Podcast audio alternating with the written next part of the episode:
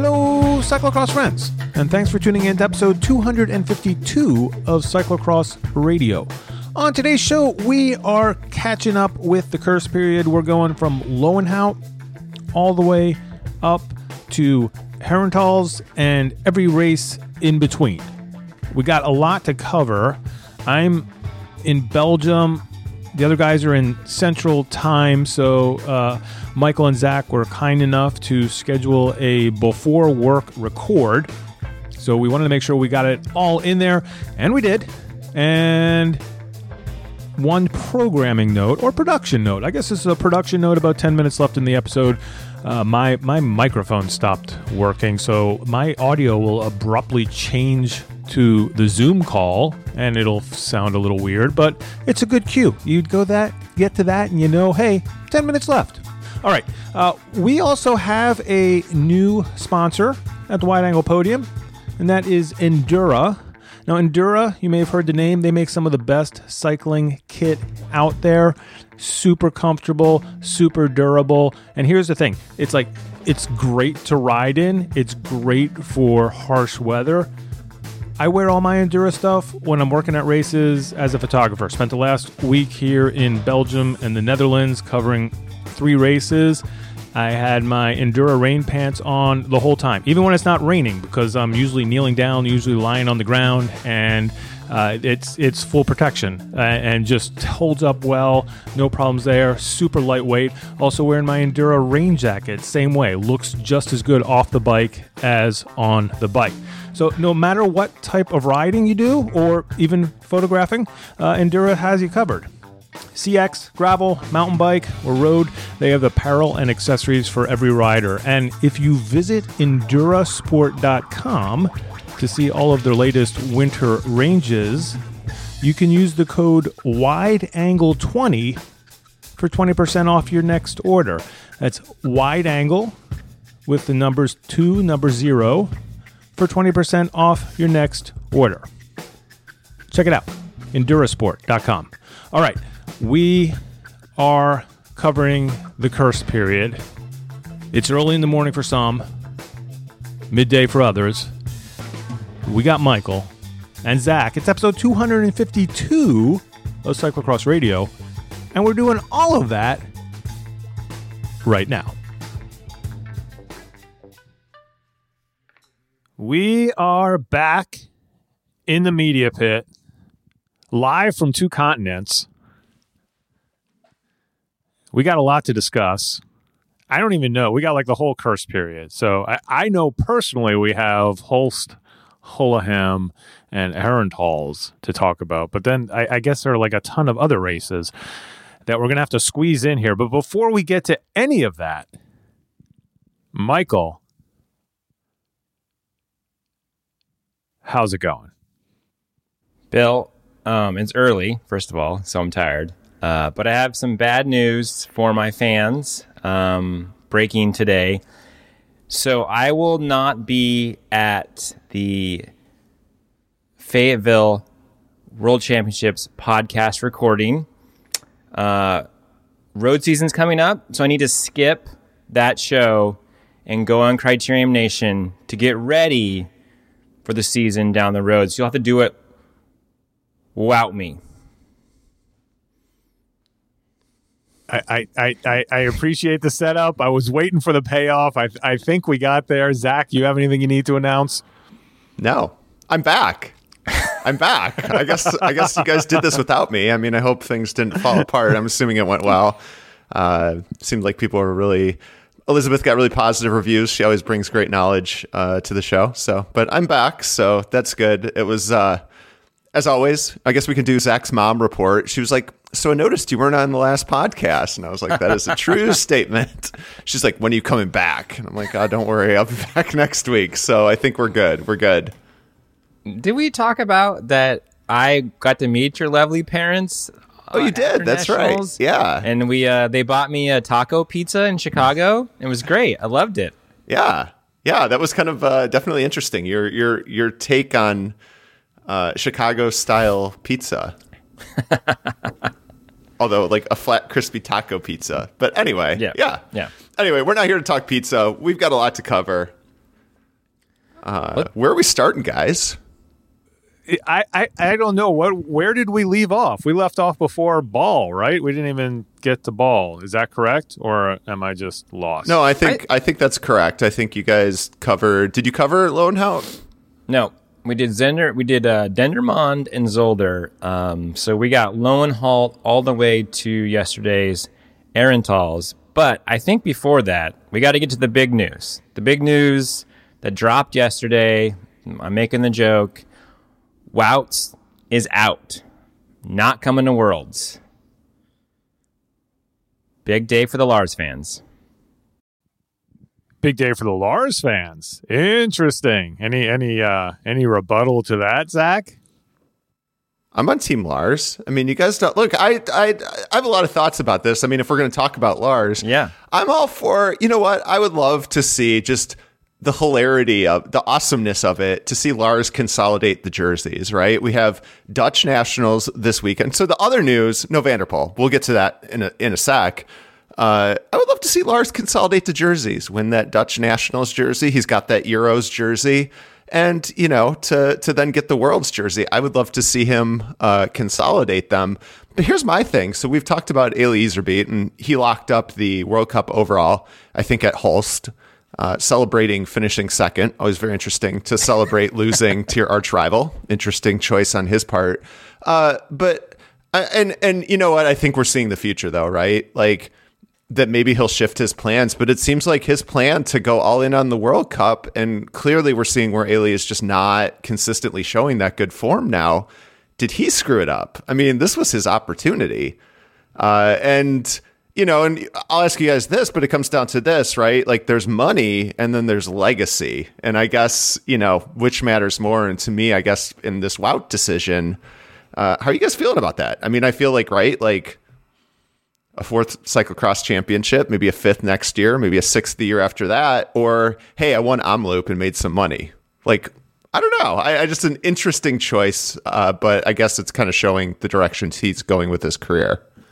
Well, it's also it's it's the it's the type of thing that I think we we talk about sometimes where Uh, uh, you see it especially with what we would consider big losses where it affects the fans. It, expect, it affects the people outside of the tape more than it affects the people inside the tape. Like they're like, yeah, whatever, lost that one, on to the next one.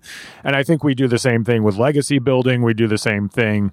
You know, there are definitely riders out there that that's very important to, but I think there are also other riders who are always looking for the next challenge.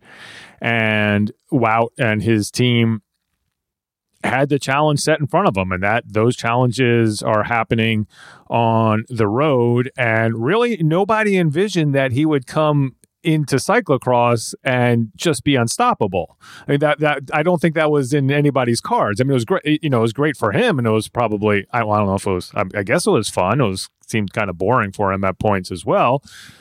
But I don't think that just that he it's not like he's never won it before. So it's not like, oh, this is my opportunity, this is my chance. Let me jump in there and get that get that fourth jersey.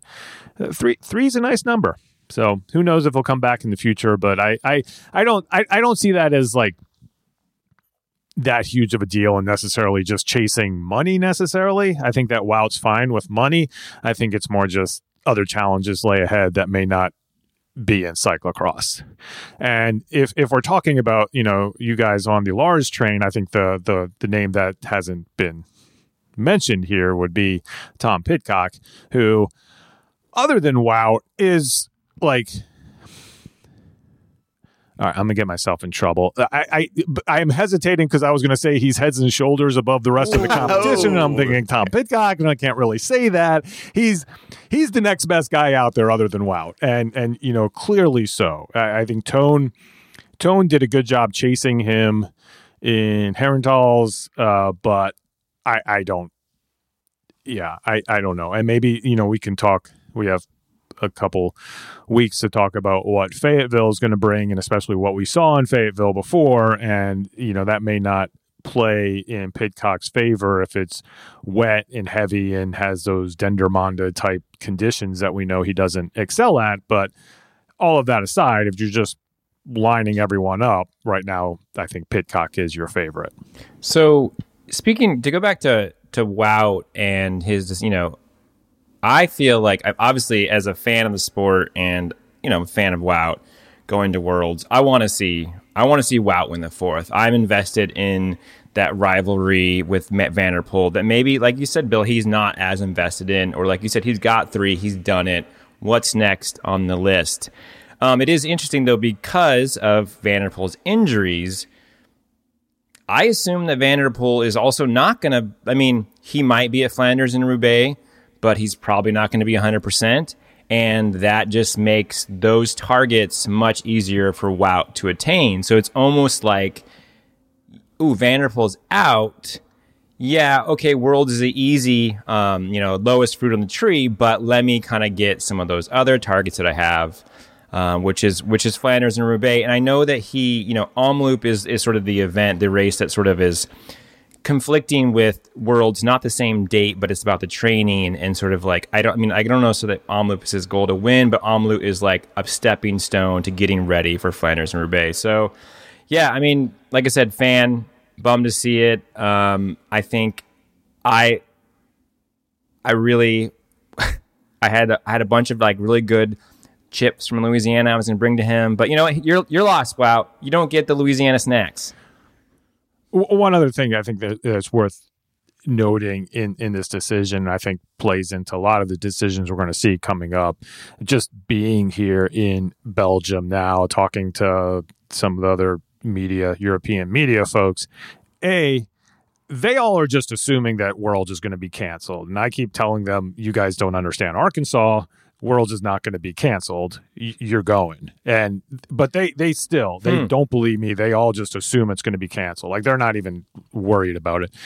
B, our situation in the U.S. I think comes into play for some of these European riders. I don't think wow, you know, not even risking getting injured while racing, the travel's going to, you know, is you oh, know, I know we joke about it that the, the, Americans have to travel all the time, but this is a big, big travel block if he's going to go to Worlds. That's going to take away from that training that he's going to have to recover from. Plus, there is an increased chance of him getting sick while he's over here. You know, I mean, it's just there's just so much.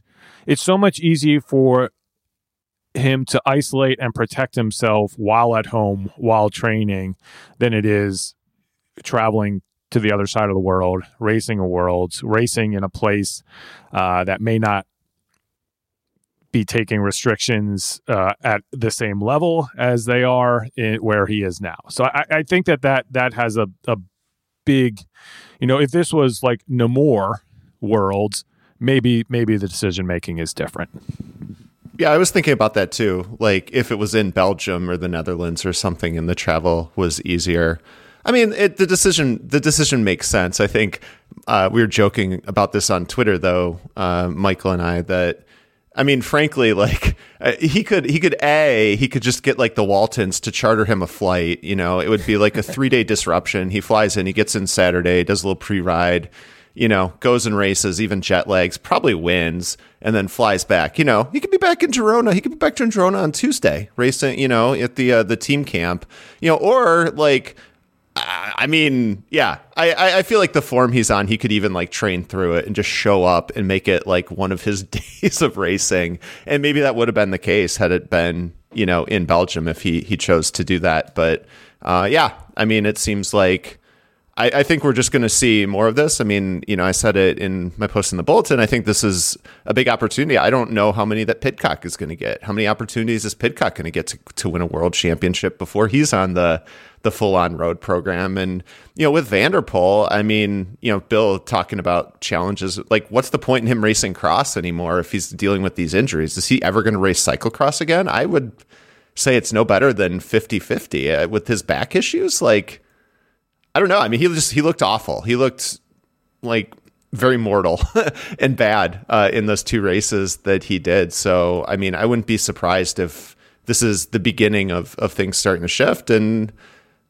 yeah, we'll get to it. I, I just don't know that it's in Pidcock's best interest with this Fayetteville course. I mean, we'll see what the conditions look like, but uh, it doesn't necessarily seem like a Pidcock course vis-a-vis some of these other riders. Um, you know, and we didn't mention Quinten Hermans either, who won at Fayetteville. So um, we'll see what happens. I mean, it's a bummer, but I guess we've already established that it makes the men's race infinitely more interesting from uh, a narrative and who's going to win standpoint. So I guess there's at least that part of it. Should we talk about some racing? Where to even begin? Should we just go backwards? Should we go backwards? Since Oh, why do we always go back? should we go forwards? Should we start with Go ball? forwards. Yeah, no, low and out if we want. Low and wow. Okay. Wout wins. Boom. Done. Okay. Who won the women's race? Brand. Great. Okay. Okay. Uh, GP Sven Nys. GP Sven Nys was a good one. I mean, I Yeah. think. I mean, I'm trying to think. Uh, Hulst was good too, but I think GP uh, Sven Nys was really uh, a banger. Uh, Michael, you were on it prime time. I don't know. It's hard to say because of what happened at Herentals and she didn't race at Hulst, but I don't know. A little bit of the uh, the backwatch getting activated for for for prime time. Right. Yeah. No, I mean, like you just saw her return to form. Um, what I saw was just like snappiness, just able to answer Brand's attacks, especially on the flats, right? Brand's going to attack on the start finish, the flat parts, put the power down. Alvarado was there, you know, answering that. I mean, it was it was good to see. And you said, yeah, uh, what yesterday she had a mechanical and had to run, and then Hulst she uh, just DNF. But so yeah, I, I don't really know what's going on there, but it was nice. I mean, she what two time winner of that race. Um, had some good battles with Brand before there, I believe, like especially on that last climb. Um, so yeah, it was a pleasure to watch. Yeah, I think she won last year. I mean, I remember it was one of the first uh, things that I wrote for the bulletin was uh, her in the woods. I think she had kind of won the race there. So, uh, but yeah, it was. And, and even in that last lap, you know, we saw Brand. Uh, we've just established that Brand likes to lead from the front, but Alvarado like took over the lead from her. She's like, "I'm not going to let you do Lucinda Brand things," and made her work for it. But uh, ultimately, it came down to I, I- like I don't know if block. I, I said this. I don't know if block or charge is really uh, the best analogy here, but I, I'm thinking the old football pick play. You know, you put two, line up two receivers on the left, and one just kind of takes three steps and stops, and the other one just kind of like goes around. Uh, and what, of course, I'm talking about here is the 80% rule. And that really last climb, I mean, Brand went into it with a small lead. It was clear she was waiting for that last running section to kind of turn on the afterburners. But uh, I, I watched, I've watched it a couple times, and I think it definitely affected the outcome of the race. Like, I think some people have said that there was no no pick play involved, but Alvarado, I was actually surprised. I mean, it's an American woman. I'm surprised. I was thinking about what I would do in that situation. I literally would have shoved her to the ground and been like, "Get out of my way." And I guess respect to to Alvarado, she was in the way. Like, you can't do that. Like, it was clear what was going on, and like, there's a person literally just like standing in front of you, and you're about to lose the race. Um, so that was that was kind of my thoughts and i've watched it a few times and i guess some people were saying oh she got out of the way uh, but uh, she was in the way before she got out of the way for sure I I think it's a really tough position to be in for for both of those riders. I'm a hundred percent sure that Bridget was not doing anything purposefully or uh, of course but also if it, it knew in her head and heart that she was supposed to get out of the way but it's one of those things that you're just like you kind of freaking out and you're like what do i do? What am i supposed to do? I mean i, I haven't talked to her. I, I don't want to put words into her mouth but it's it's like it's it's just a crappy situation to be in and it's one of those situations that we've we've seen all year and even at Herentals yesterday they did a much better job and the the way the course was set up to get to the back half with all the fun stuff. You basically had to walk the, the, the thing that i'm noticing about these courses here now that there aren't any spectators is that they just like well there aren't any spectators so we don't have to like even worry about how people are going to get around. So there's like impossible to get around unless you're just like running down the course to hop from section to section. So you're going down almost the the, the you you you're I saw the 80% people a lot because that was the easiest way to get to the back section. And like with the men's race I mean I think even Kerry Werner got to you know leave the race two laps early. And uh, the same with the women's side you know so some some people who aren't like super slow but the the leaders were just so fast. I think they were making more of a concerted effort to pull people because and i think it took something like that alvarado incident for for them maybe to say hey we maybe we should pay more attention. Yeah. And But again, maybe not because we've seen in the past where there have been groups of women in that race and they just don't seem to give a shit to clear out the course for the leaders, which is really unfortunate. What do you guys think about multiple points where they pull the riders out? Heard people on uh, Twitter talk about pulling out at the pit as well as you know they do what before the start finish and then the pit. I mean, is that like is that a good option? It seems like the I mean, it seems like it on paper, but the communication that has to occur. I mean, remember you have you don't have like officials with like race radios and stuff. Mm. I mean, I think and they could they could adopt like they could all wear bluetooths or something and there could be a communication challenge to be like but usually it's one official who's kind of writing down who's been pulled uh, at least I know that's how it is for like here in the U.S. I mean, it might be a little bit different because it is you know the UCI races and uh, a little bit more high tech, but it's pretty low tech like there's no yeah no it's the, it's the exact same. It's a guy it's it's a it's a official with a clipboard and a stopwatch. And that's that's exactly the way that we've seen it done for years. It's still done that way. What if they uh, what if they implemented like a um, like a Chili's? You know, you pick up your little when you're when this thing buzzes, your table's ready. Oh, yeah, out. transmitter. Like missing out on the track. Yeah, and then so you sort of put that on there because they already got you know like the the timing chip. So you put that on there, and once your uh, once your reservation's ready and you start buzzing, you know, you just got to get over to the side of the court because uh, you've been eighty percented. I like it. I mean, I've been in this situation before. I've been in a P123 race and gotten lapped, and I knew I was getting lapped, and I knew that my race was garbage, and I have just made, I've gone, I've gone out of the way. Uh, and I guess Ryan Kelly uh, had written something a while ago on how to get lapped like a pro, which was a humorous take, but I just kind of wonder if part of it too is these are a lot of riders who have never gotten lapped out or aren't used to getting lapped out of races. Like, you know, you're you're you're these riders. You're usually, you're at home. You're competing to win. Like you're not competing to get lapped. And I think that you know, there's that like, oh, I got to get my one more place. But for those of us who are used to the scrub zone, it's like, yeah, okay, I'll just get out of the way. Like I, we're done. Like I, I think that like a Tyler Cloutier would be a lot less likely to do something like this because he kind of knows the drill.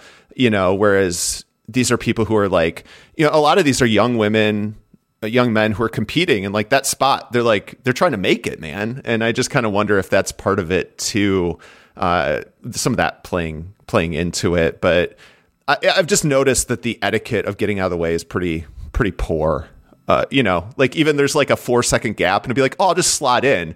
Like, no, if, if I'm in that situation, I'm like, these are the top two riders. I'm getting out of the way. Like, I don't want to deal with them in the parking lot after the race when they're like, dude, you screwed up everything. Um, and it just seems like, education fines? I don't know. Like you know for like you blew it. You didn't get out of the way. I don't know what the answer is but um, the only other thing is cyclocross 24 actually did a really good spoke to my heart. He did a basic math analysis. And in these shorter races like you know you could be like really far behind. You like you could be going at a you could not make the 80% rule but be guaranteed to get lapped. And I think that's what we saw. And he just did it with the basic percentage. Like if you're 50% slower than the leaders, you know, yeah, you're at 66% this lap, but you're going to be getting lapped the next lap. And so I think like a sliding scale was one that he, that they suggested. Like, you know, if you're 50% after two laps, you're out. Then it goes to like 66%, then like 80 or something like that, instead of just being strictly 80%. How about you know we're all we we spent the whole season talking about the F1ization of other ah, sports ah, yes, and bringing yes. it into cyclocross. So just blue flags. We'll just uh, be blue flagging riders, and you know once they see the blue flag, they have to get over and let let the traffic go through, and then they can continue on. But if they don't, then they're fined. Oh well, that would that would answer that. So, uh, well, how about how about this hot take before we go to the men's side? Um, you know, X2O is a time based series. So you get bonus seconds, you get reduction off your GC, GC time for as many people as you pass. So there you go. So they got you got to keep the back markers in the course as a carrot for the riders to ta- chase. Okay. Well, then I would offer. Now let's move on. All right, let's just move on to the results. Yeah. So in the women's race, we had Brand, Alvarado, Betsema, continuing that Brandon Betsema show with the guest star Ceylin. In the men's race, I'll just say the results: Wout, Pidcock, and Eli. Um, but some of the one of the big stories I'm thinking about here is once again shoes playing a big part of Belgian cyclocross. I like, you know what? I like this because, like, uh, in my free time, uh, I've been reading about the Battle of Gettysburg right now. One of the great myths of the Battle of Gettysburg is that the Confederates uh, were going there for shoes. Hopefully, they don't have boas on them. I don't. I don't know if that same applies. Uh, back then, uh, it is just a myth. But we've seen this a bunch, didn't we? See Quinten Hermans. I think Qu- Quinten Hermans had a shoe McQuanical uh, earlier, and it seems like pretty common, Every and year. yet Yeah. like shoes are just consistently made with boas. Like, uh, can you find? I mean, you can find lace ups, but are there? Can you find mountain bike shoes that aren't like? I mean, the strap you can find straps. They're the, the low price point. I, uh, should we go more of? Do we need more of an analog? Uh, yeah, shoe in a digital shoes. in a digital age. Yeah, I, that, those are the people are like, oh, go back to laces or go back to Velcro, and I think people forget the Velcro times. Like Velcro is not a is is not a solution. Velcro used to once mud and grass and everything got into Velcro, that used to come up as well, and then it was tough to to reattach. So I don't think I I don't know. I I, I, I I'm sure there's other technology out there. Supposedly Shimano has a newer model shoe where the boa is placed in uh, differently so that it's not getting damaged if it's landed on top of. I don't I don't know if that's true. I'm not a Shimano spokesperson, but if they want to hire me as one, I'll be happy to take that position. Uh, who knows? I don't know. I don't know if there's a better better solution out there. My uh, it was would have been my third race ever. My first pair of shoes had the ratchet system.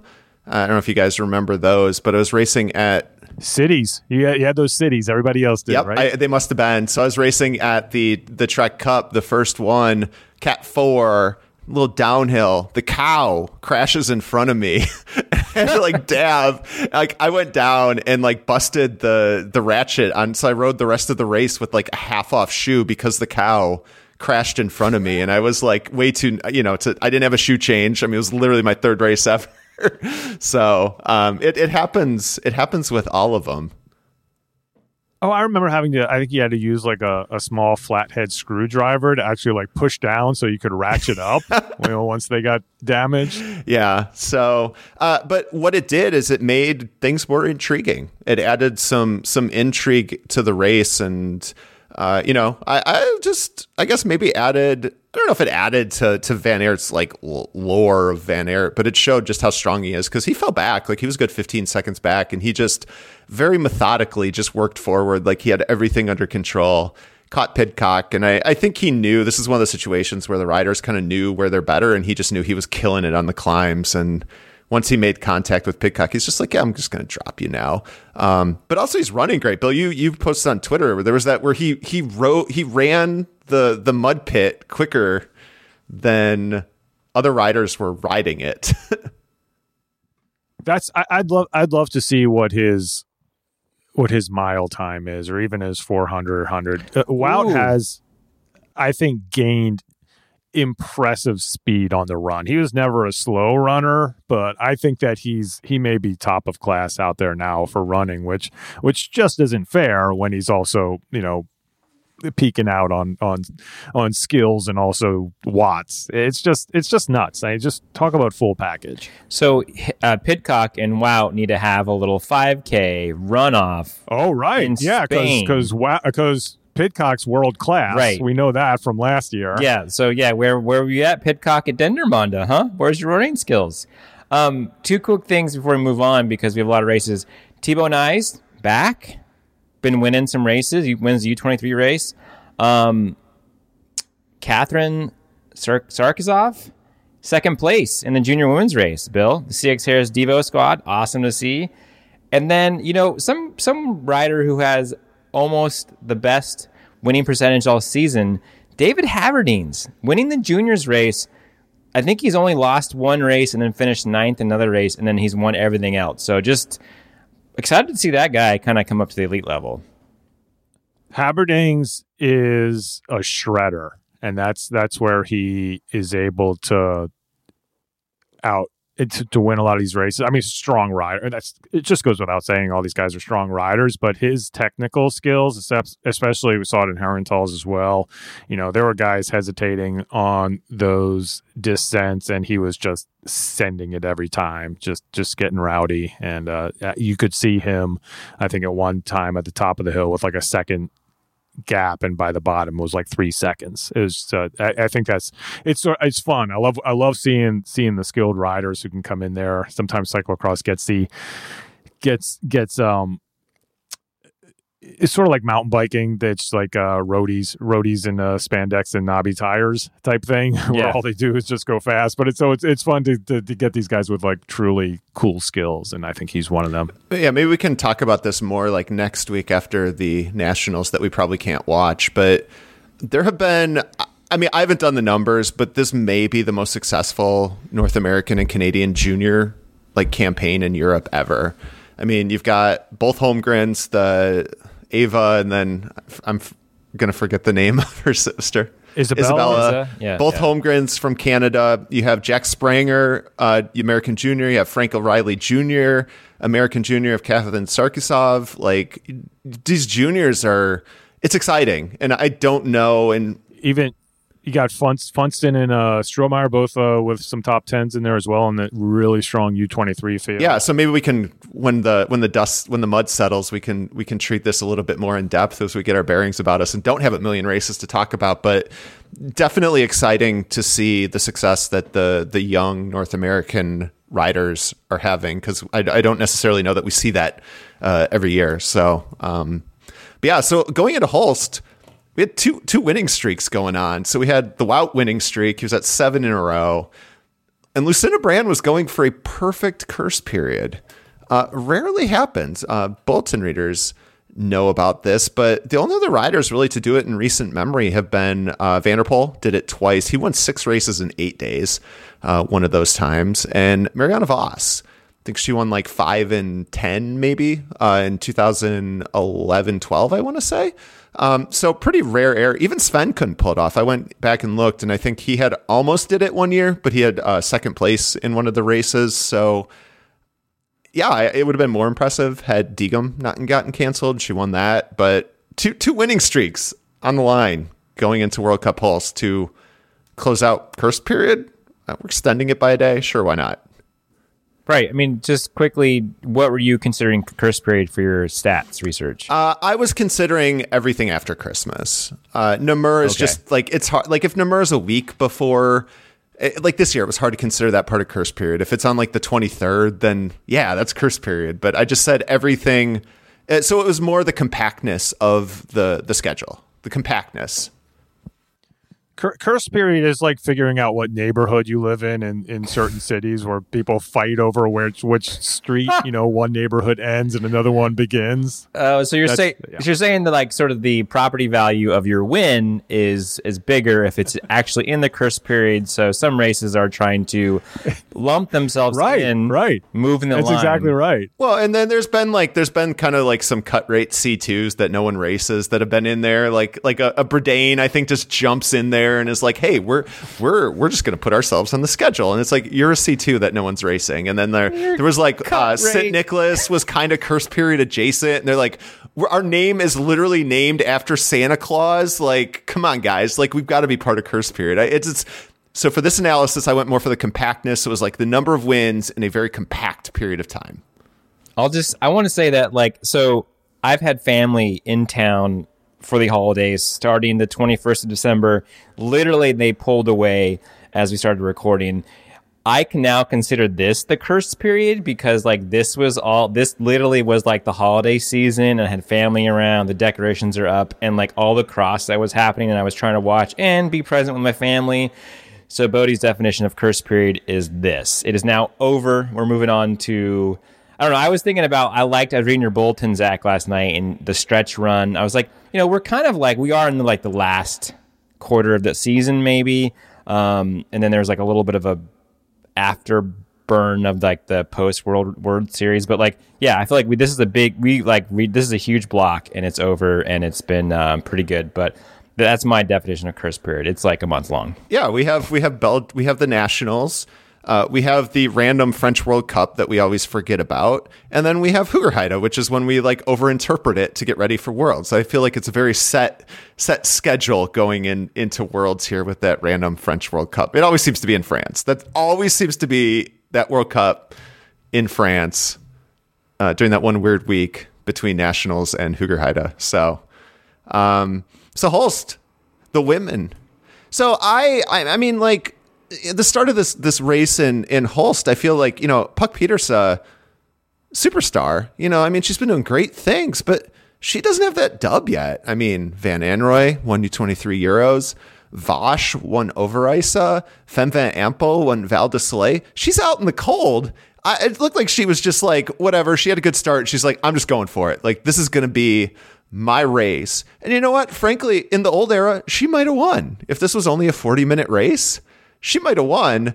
Uh, but it seemed like Lucinda Brand just had this like timed perfectly. I mean, Pieterse's been known to fade. Like she started, like for example, at Koksijde, she was out front with Betsema, faded. You knew she was done. Like she just doesn't have the full fifty in her yet, and it seemed like Brand knew that because she was Brand was even sitting in in the group. When do you ever see Brand sit in? Like she was just like whatever, and then with like two laps to go, she's like, okay, now it's time for me to to to catch up. I it was a very interesting tactical race uh, from Brand. Brand. It seemed like once she's once like Plan A got activated, it was just like, okay, yeah, we we know what's going to happen here. Hulst. So Hulst move. Hulst is a moving event. they seem to have two two different venues that they use. They they have the windmill venue, which we were at this time, and then they have their downtown type venue that's going to be the world's venue, which is a little less exciting. Mm. Uh, the city venue, but I guess it, it fits more people. I can, having now been there in person to the windmill version, I can see where you may want to have World somewhere else because getting around that course with no people there, just like I was talking about with Herentals, was not easy. It was based. I, I, I honestly, I was, I was straight off the plane, was in this haze, and I'm sitting there looking across this lake at the windmill and watching riders appear there, and I'm just like, how the hell did you get over there? it's like it just it just seemed like they just appeared on the other side, and then uh, thankfully uh, Ethan Glading showed up and and sort of helped helped me figure it out. And bas- basically, the the help was don't worry about the finish if you don't have to because you're not going to get back there in time. You know, it's it's an investment to get to one side of the course or the other. But that that being said, what you're saying is uh, exactly right with uh, with Brand um, Zach, and I, I think part of it may be that she.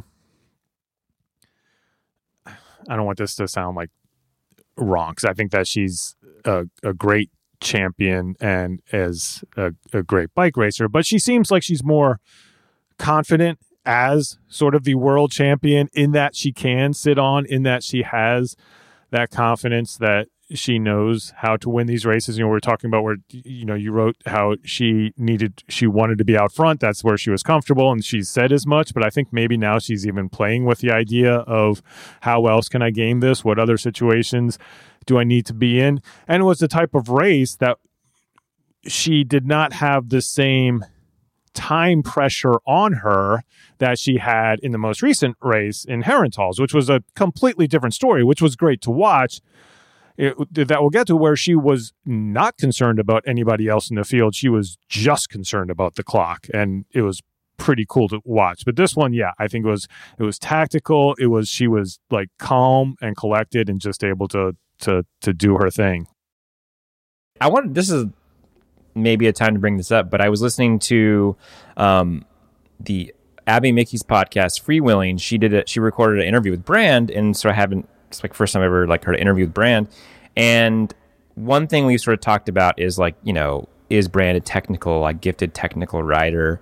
And you know she's gotten better, but you know she's known for road power. One thing I thought was pretty insightful and maybe sort of plays out to these tactics is that she's like, yeah, I'm just that much stronger that like I don't I'm not in the red. Like I'm not making decisions where like I'm out of oxygen in the brain. And so like I might not be as talented in the technical stuff as Ceylin, but my heart rate is lower, and so I can get through it and not make mistakes. And I thought that was a really interesting insight in sort of like how like her own assessment of her skills. Oh, that's interesting. It seems like she's less mistake prone too. I mean, I think that Yeah. we could always just highlight, oh, Lucinda Brand made another mistake, but she recovered from it because she's so strong. It seems like she's not uh, making those mistakes. So yeah, that is a, a good point. Uh, I guess I want to, Bill, I'm glad you brought up the course. I think we talked about with the World Cup going to 15, 16, 15, 16 races, that there were going to be some real duds uh, on the schedule. But I mean, I think this one's like over ice. So, like, I, I mean, this was normally a February race, and we all know my opinion about February races. I'm a terrible person, but I don't watch them. I've never seen this course. Like, this was a great course. Like, bring this back. Like, let's have races here. I mean, at a medieval fort, like, steep run ups, like great downhill descents. Beautiful. I mean, the photos were incredible. I mean, you had to work to take a shitty photo at that venue. I, I mean, with the backdrop and and Bill, your stuff was great. I mean, your stuff excelled. But man, it was just like watch. Look at the photos. I'm like, I really wish I was there. Like as a photographer, like.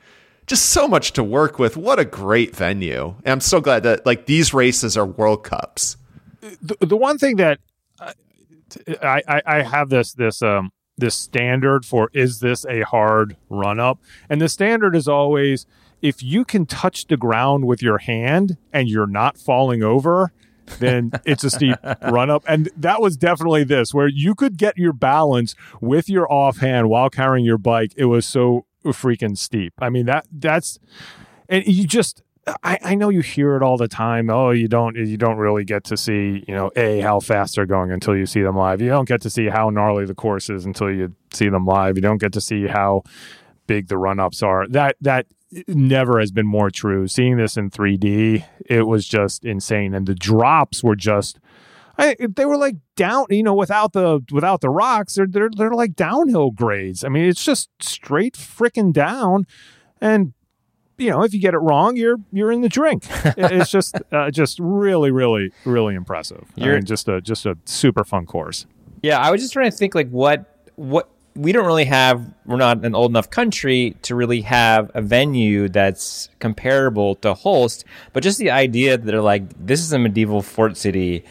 Yes, let's run a cyclocross race on it when we know how Americans, you know, NIMBYs react to their heritage trees. I was just trying to think of like, I'm here in New Orleans. You know, the city's around 300 years old. We actually have a few forts um, within the the parish lines that you can't go to, and they're in brick ruins. And I was just trying to imagine like what what what would be comparable in the states to like having a venue like Hulst. First, Michael, I think you should propose the Battle of New Orleans.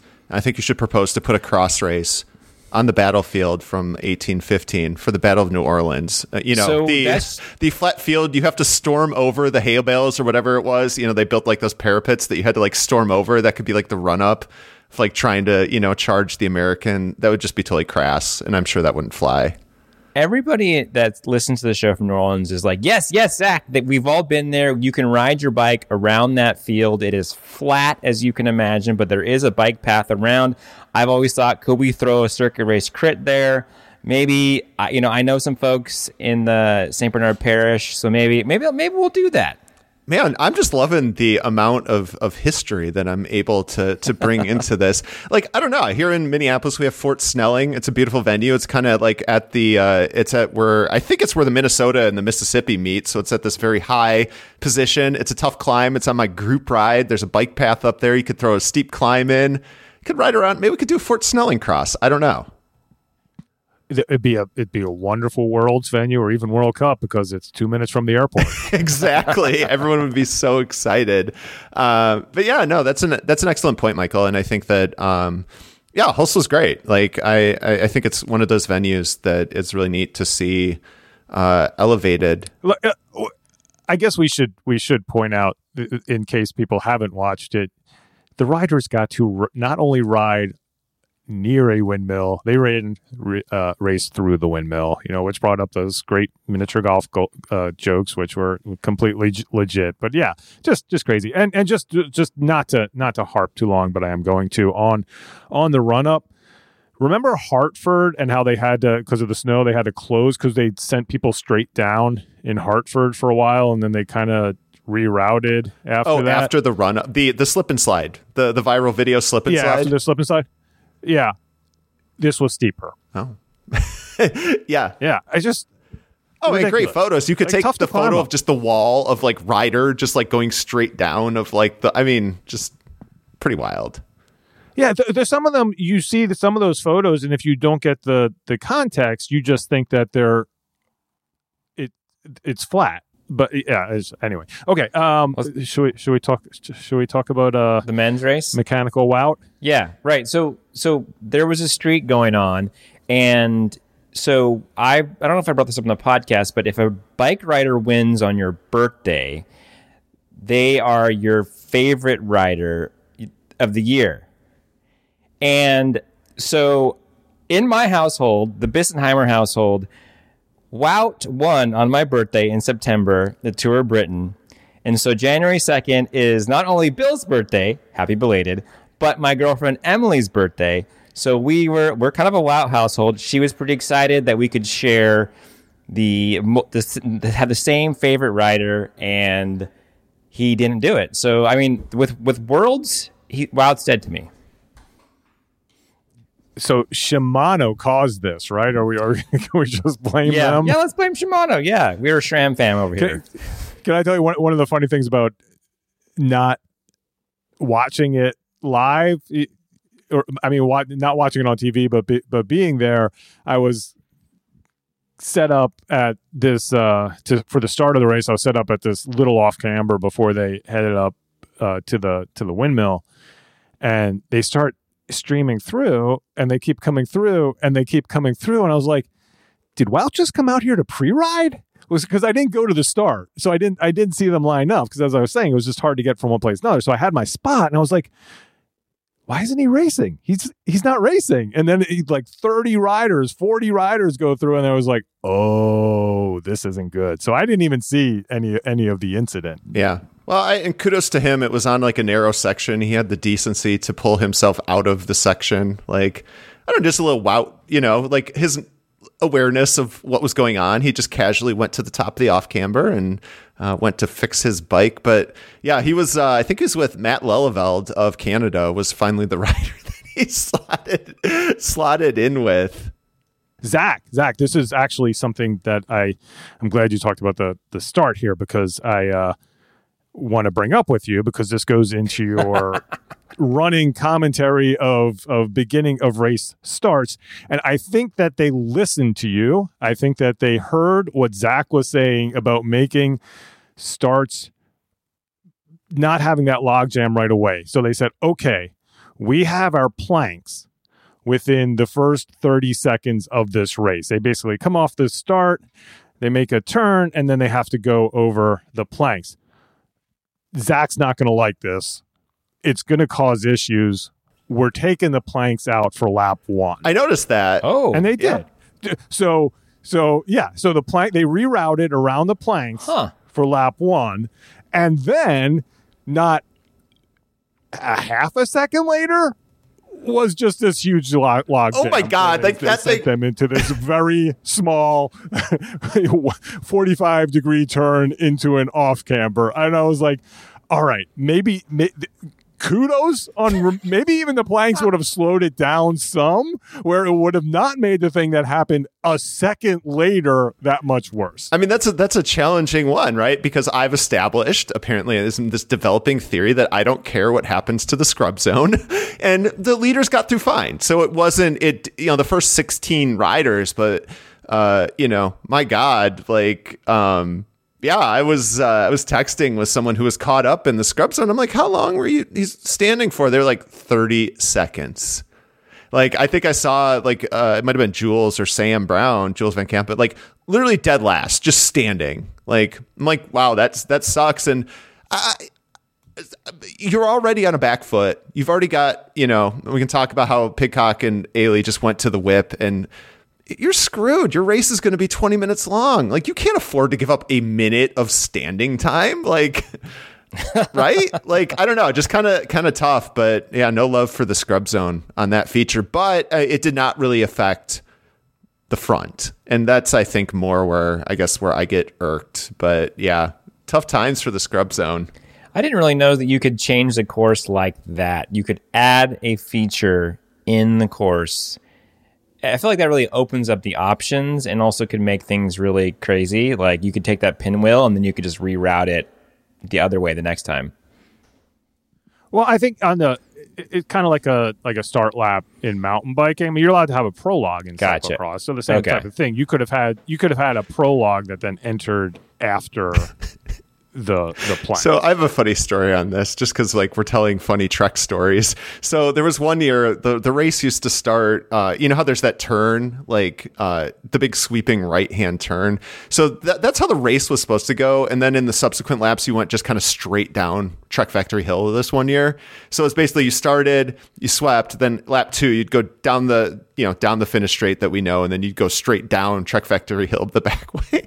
Someone forgot to replace put the gate, and so there was a Masters field that went straight down Factory Hill, thirty seconds into the race, and it was a disaster.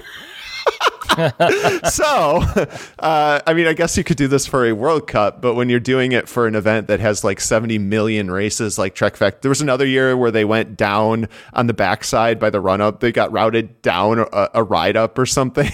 it's just like a train wreck because people forgot to replace the gates. So, if you're going to do this, make sure that you replace the gates. So it could have been interesting. They could have screwed it up and left the barriers open, and then things would have been interesting.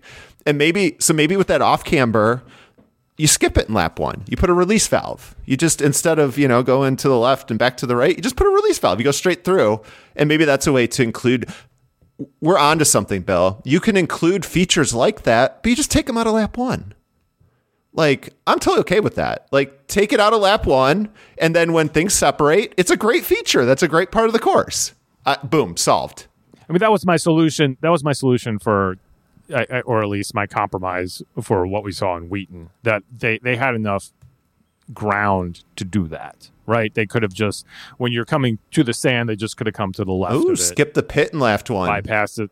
Uh, Yeah, skip the pit All right. and lap one. I'm adding this to my theory. Continue, and then every, everybody's Lap one everybody's happy. release valve. Yeah, lap two, no problem with the sand. Like, great, great feature. Nope. Lap one, No, because no, we needed the sand at Chicago because Bill made that awesome video about two two minutes of Zen, and you had all the people in the sand. Well, I'm one, okay with it in the single speed race. The single speed race doesn't count. Like that's for fun. that's for the spectators. You oh, are Oh, wow. you are a, a monkey dancing on stage for us the spectators when they you're in the single speed stars and stripes jerseys at that race, buddy. Yeah, well, whatever. That Okay, fine. But you're there. If you're in the single speed race, you're on stage. You're dancing for us. You're putting on a good show. This is my theory of why the single speed race needs to be longer. Problem solved. Okay. Uh, uh, back to Hulst. Here's my question for you all. In the, in the men's race, th- th- we sort of saw this, and we've seen it after that as well. Is Pidcock Iserbyt still a rivalry? while Zach looks up some stats, I will say yes. Maybe in Iserbyt's mind, maybe not so much in Pidcock's mind. Yeah, I think we've all been there when we're when when somebody's in a competition with us that we don't know we're in. Right. yeah. Um, this is an excellent question. Uh, Iserbyt has finished ahead of Pidcock one time this season. I mean, dating back to ba- dating back to Havre of last year when Pidcock started doing his thing, Iserbyt's finished ahead of him once. Oof. Yeah, so uh, we were talking about the big three, and then I think rightfully so after Van der Poel wasn't looking great and Pidcock wasn't able to really stick with wow, we were talking about, you know, the the king and the two princes. And but I think since that time, if anything, you know, Wout obviously just continued to get stronger and be more impressive. But I also think that unlike Iserbyt and the, the, the rest of that field who has been racing since October, he and is just and, and they are fine tuned now, if not a little tired. he definitely seemed to need a couple races to to get back into cross fitness and technical and everything else and now he seems like he is just um, on on on a level that the rest of that that field can't Are you talking about catch. Pidcock? I am talking about Pidcock. Yeah, and he did the same thing last year. I think. I mean, he did have the race at Havre, but he was kind of like not getting the best results. We're like, we were so excited about this, and then you know he's low key as as Kerst period went on. He was just turning in these like seconds and thirds consistently, and we're like, if you pull away, and the same thing happened this year. Tough race at Boom. You take away Dendermonde, which spoiler alert was not a Tom Pidcock course. Every other race he's been first, second, or third. You know, he's been pretty consistent uh, up there, with the exception of you know his first race and Dendermonde, which you know, unfortunately for him, uh, Fayetteville could be very similar to Dendermonde, and all of this could not matter. And I guess we'll cover that uh, down the road. But I think you're right. I think Pidcock's riding into form. He's clearly uh, better uh, on a better level than Iserbyt. And yeah, I, I don't know if it's a rivalry. I think I, I, I think Eli has some work to do to make it a rivalry if he still thinks that it's a rivalry. Although I would love, I mean, I would go for a great battle. I would go for a great battle between the two of them at Worlds. I think that would be amazing. Um, and I would totally take that. But I don't know if it's going to happen because I don't know if it's a course that suits both of them. But we'll do that when we get to Worlds and we start looking at weather reports and other such things. Right. So I mean, speaking about Eli, um, Eli. So Hulst is World Cup. He's seemingly locked that down. I believe. Yeah. Oh, sorry. Yeah. Yeah. He won it. He's done. He won that. He, you know, like you said, that was his goal in the beginning. He's probably like you also said, thinking, "Wow, okay, how can I find fitness in what three, four weeks?" Um, is interesting to see him at Herentals kind of I don't know if he like shut it down, but that's an X2O race, uh, midweek Belgian nationals this week, uh, this weekend. So it's like, and he's he's not um he's not winning that series, is he? No. So Toon is winning the X2O series, time based. Eli is four minutes back. Wednesday, Herentals he sort of I felt like he shut it down to get ready for nationals. Um, I'm curious if that's also like shut it down because I gotta I gotta cram for worlds as well. if we're if we're leaving Hulst, and I, I agree with what you're saying there, Michael. I think the the the one thing that we need to note before we leave the men's race for Hulst is that uh, when Elizabeth was on, she did take some time to talk about you know some some shout outs for the bigs and and make making it onto the the the Dendermonde uh, uh, podium. This this this was definitely a, a a revenge race for the not bigs with the uh, with with the Pidcock. Iserbyt, Lars van der Haar podium. I think somebody up there did the math, and this was the shortest World Cup podium ever. So, congratulations to those three. Yeah, didn't someone was it Pidcock or Va- Vanderhaar was like world record holders? I don't know. Yeah, so is this like funny. is Right. this both men's and women's? I, I'd be. I, I mean, I maybe you could get like a, a Pavla Havlikova, Katie Keough, and Anna K podium that would probably be shorter. But I mean, like Brand's. I, I don't know if Bra- Vos is tall. Brand is tall. Katie Compton, when she was, I mean, she was five four. She's taller than Pidcock and like taller than some of these. I'd be curious if it was both men's and women's. That's that is a good okay. We we have a lot of stats people who listen to us, so that's a good that's a good one for somebody to track down. I, I know that people are trying to figure out the the tallest elite men's podium, but I think that that's that this is the out of the box thinking we need. Zach, that's great. I I'd, I'd like to know. I mean, tall, like you've got Wout. Machu, and Toner all pretty tall. I mean, I, I would just, yeah, I, I mean, I don't know. I would just hypothesize that there's a good chance that it would be these those three gentlemen, and they've done it like a million times. But I think they were talking like Štybar, or there were some other guys up there as well. Okay. um, for the height. did Trebon ever get on a uh, Euro podium to kind of like juke the stats? all right. Anyway, moving on to Herentals. We had uh, our Hold on, we got to talk about Holahem at least for a second. I mean, I Okay. went there after all. yeah, no. Let's. I, I want to talk. Uh, shout out. Speaking of Elizabeth, she listening to the. It was wasn't on our usual channels, and so like, it was on Sporza, and so if you could find a feed, it was all in Dutch. And Elizabeth clued me into the fact that this was a race started by a bunch of friends who decided to start a race after being at a race and having a good time. So I thought that was really interesting. I was curious if these were folks who have never promoted race before, just like strictly just like rookies. Uh, like I want to know so much more about this. It seems like a great film. This idea, like it's like we bought a zoo, like we bought a cross race, like like I'm into it. I want to hear more.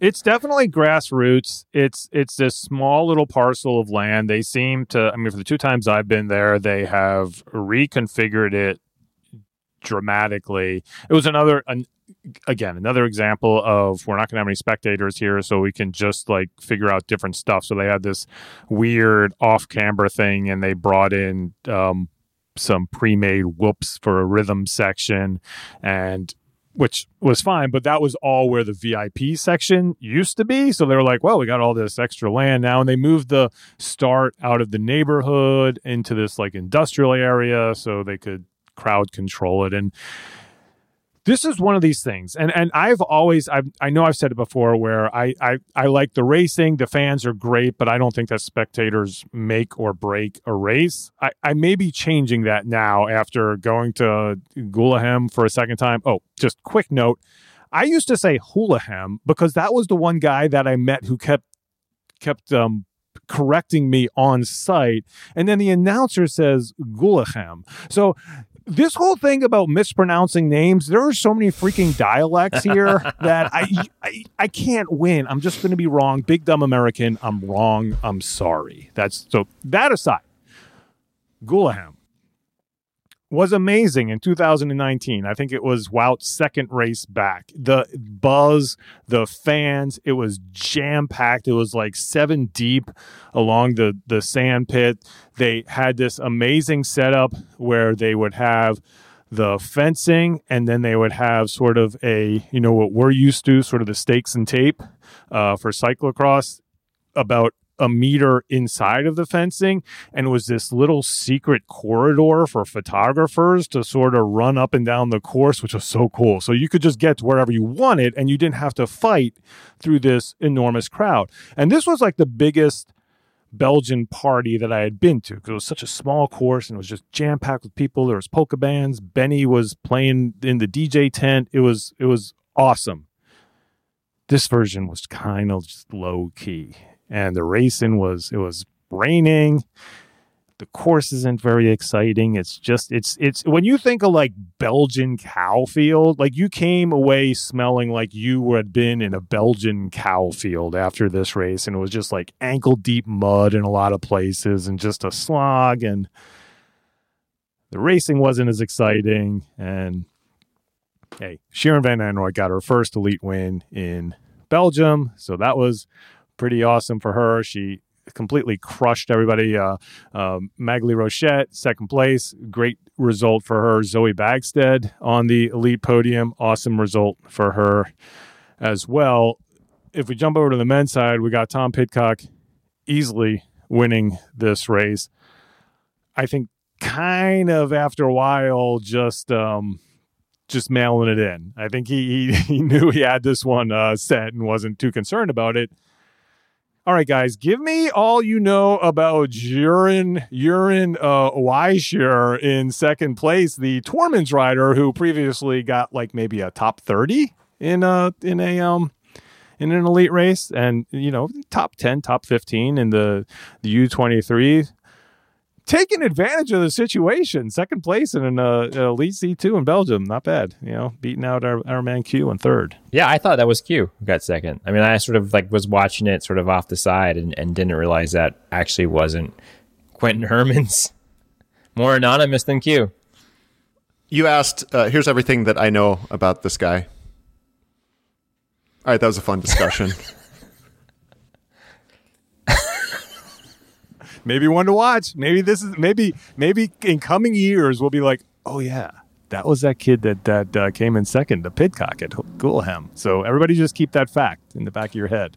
All right, I think now we can move on to, to Wout Cross. To Wout's Wout, um, Wout Cross hometown.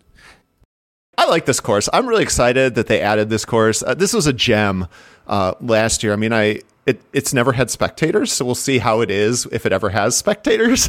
Knock on wood, but I don't know. I think this is really gem of a venue uh, that they found with the ski slope and just those gnarly descents and the really one thing I, I wish kind of they would have routed like maybe three quarters of the way on the uh, the track, the running track, and then just doubled back just for like the sheer fun of like having an eight lane wide portion of cyclocross on a running track. Uh, I thought that was really cool. But I love this course. I think it's a great balanced course. It's got the technical part. It's got some you know it just rides well. Uh, muddy, a little bit drier this year. I don't know. I, I Bill, you were there. I, I like this course.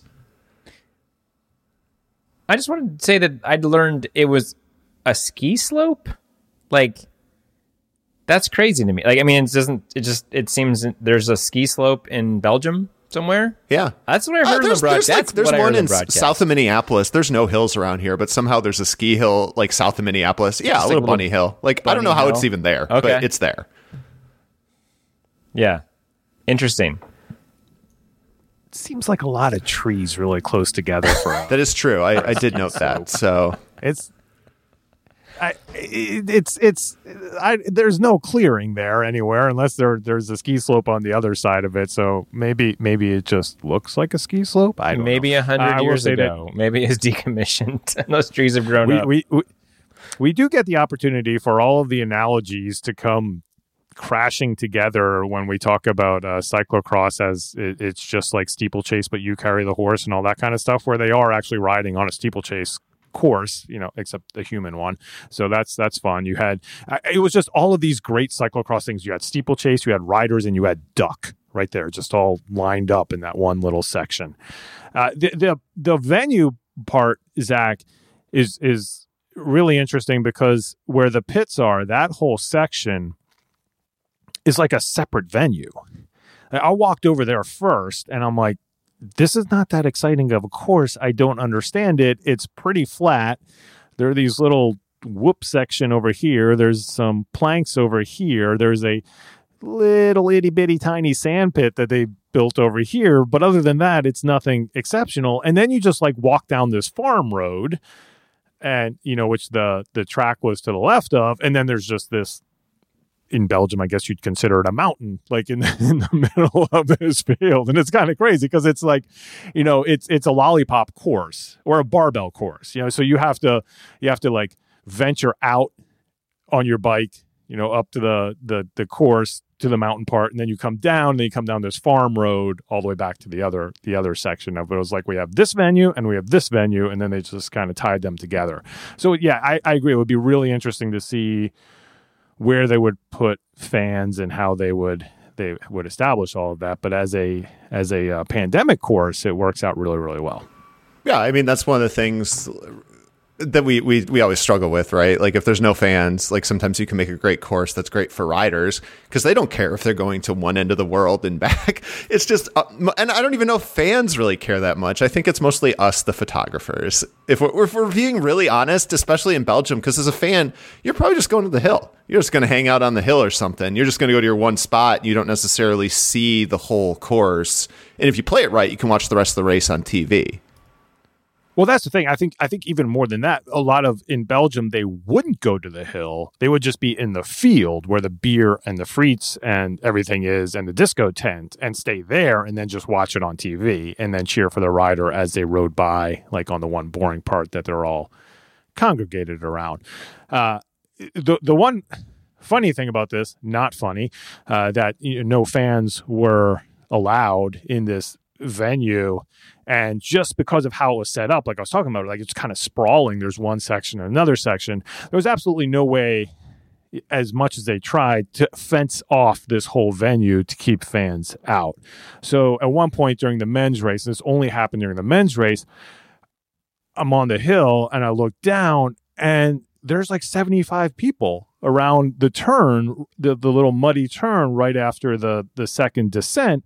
And Wout comes down there, and it's like this deafening roar of people cheering for Wout. And I'm like, holy cow, where where did these spectators come from? What happened? It was just families. I mean, it was just all these little kids running around and and mom and dad And then the police came over and they marched over there and they asked them for their wristbands. And of course, none of them had them because they just walked through the woods from their houses, I'm assuming. And, and they all got kicked out. And then, then they all just walked back across the field and vanished into the trees. It was just like one lap. Wout got this wave of appreciation and off they went. Did they really exist, or did you? Was that just a Belgian fever dream, Bill? It, you know, it was a 50-50 chance, so one or the other.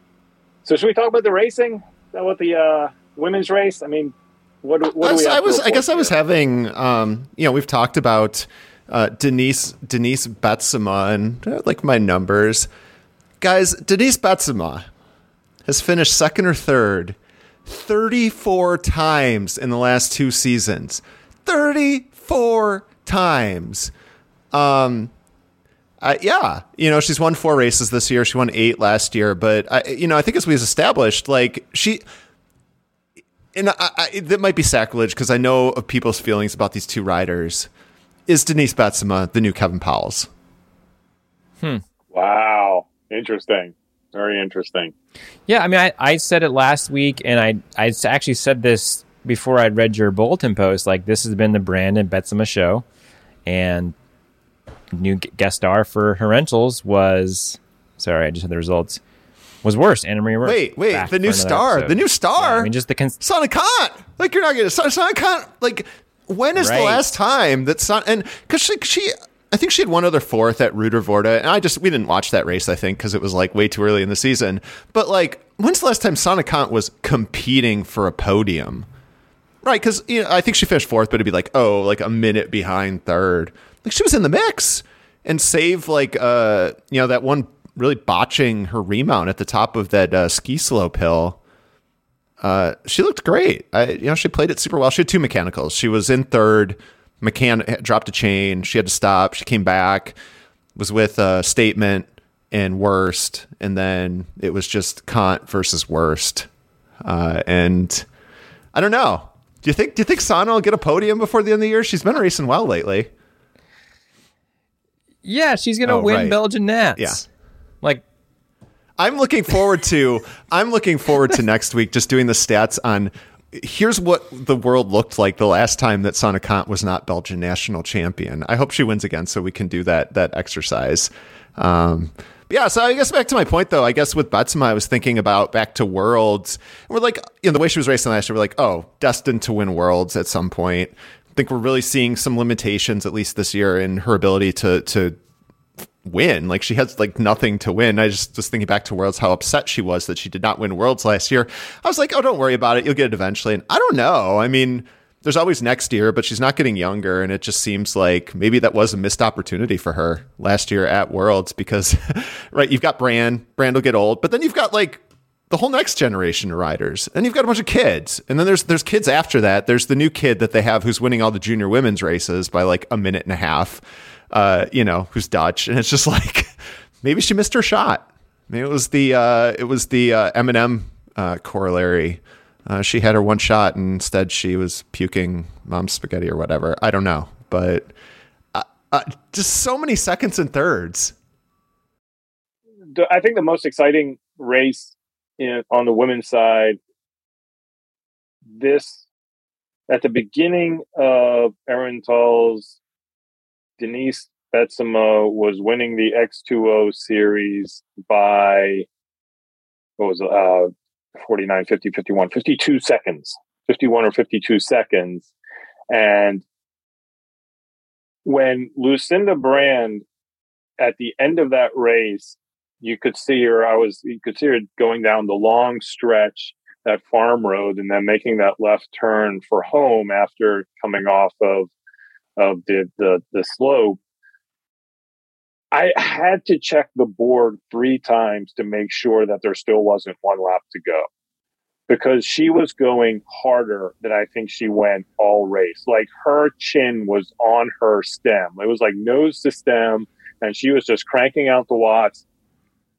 There, there was no, I, I, I mentioned when I was at the finish line, I was I mentioned some photographer was like, I really hope there's not a sprint finish because the the gate was like the end of the the the the landing zone was really Yeah. short from the time that you crossed the finish to having to make the right turn. So it would have been uh, bad news for riders and photographers if there was a sprint finish. But she did about as close to a sprint finish as we could get. And I think her goal was to win the X2O series or at least take the lead from Betsema in that race. And she missed it by two seconds. So she is now two seconds behind Betsema. She erased a 50 plus second lead just in that race, which is, I mean, that, I think that goes into what, what you're saying, Zach, about Betsema's performance maybe dwindling or brand just continuing to get faster. Cause this was like, I'm going to catch you. I'm going to catch you now. And she almost Yeah, and she, I think she had a flat too in the last lap that definitely cost her a little bit of time. But still, like, I mean, she just she tried to go out hard, and Brand was just like, "I'm gonna shut this down immediately,"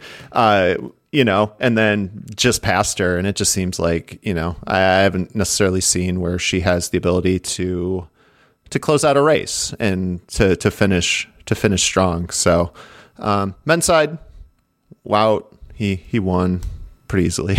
uh, I think Toon Aerts was said was Toon was it Toon who said like, "Oh, Wout's le- good legs are back," and it's like I don't know that they were ever gone. I think it was more the fact that his chain fell off, but.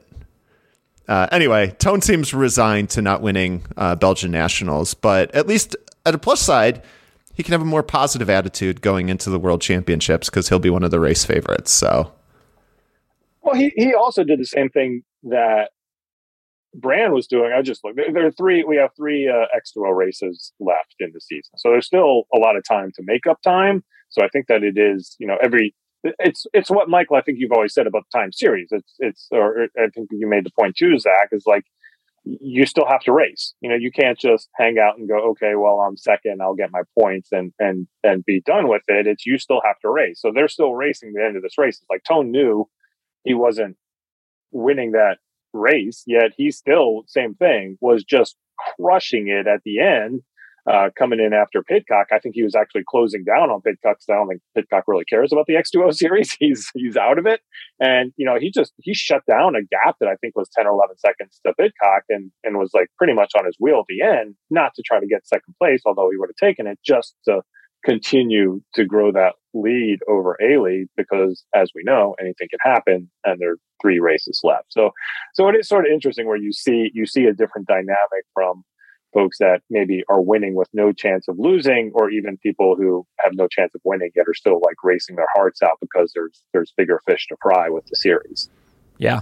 And then, you know, maybe he didn't have to go so hard because Eli shut it down. Um, I, I have to go to work because we were recording on in a morning and uh, I also have to go. But to I want, I want to make one point before we leave. One last note. I want to give a shout out to fellow podcaster, uh, silver medal silver medal winner at DuPage County, uh, Curtis White, who has been the best North American uh, man uh, in Europe this year. And you're kind of seeing just you know maybe this is where that that year in Europe last year is really helping, in that he sort of has the process dialed and is able to sort of just like get in there and uh, be present and race like really well and done a good job. So I just want to give a shout out. He, I think he got he had a really good result at Herentals. What he got 12th place. So strong ride for Curtis.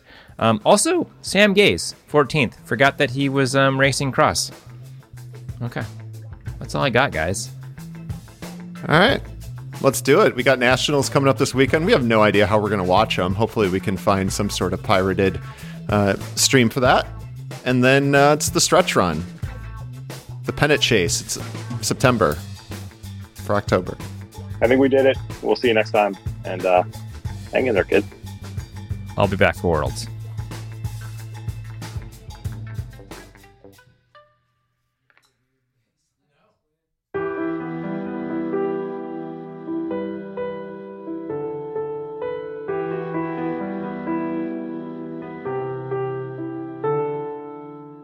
There's an elegance to bike racing. For all its technology and engineering, it's a simple question of physics. How do you move a body through space as quickly and efficiently as possible? When the rider and the machine work as one, it's almost as if the solid world has melted away, and all that remains is the spirit, the pure, raw, and unfiltered soul of sport. Life is measured in many units miles, kilometers, kilos, and pounds. But we measure it one corner at a time. We've entered the golden age of crit racing, the most exciting spectator event in sport, where all of human drama plays out before us on our city streets. On this show, we bring you the news of the day and take you inside the personalities of the teams and riders and right up to the gates of the premier events in the world. Welcome to Criterium Nation.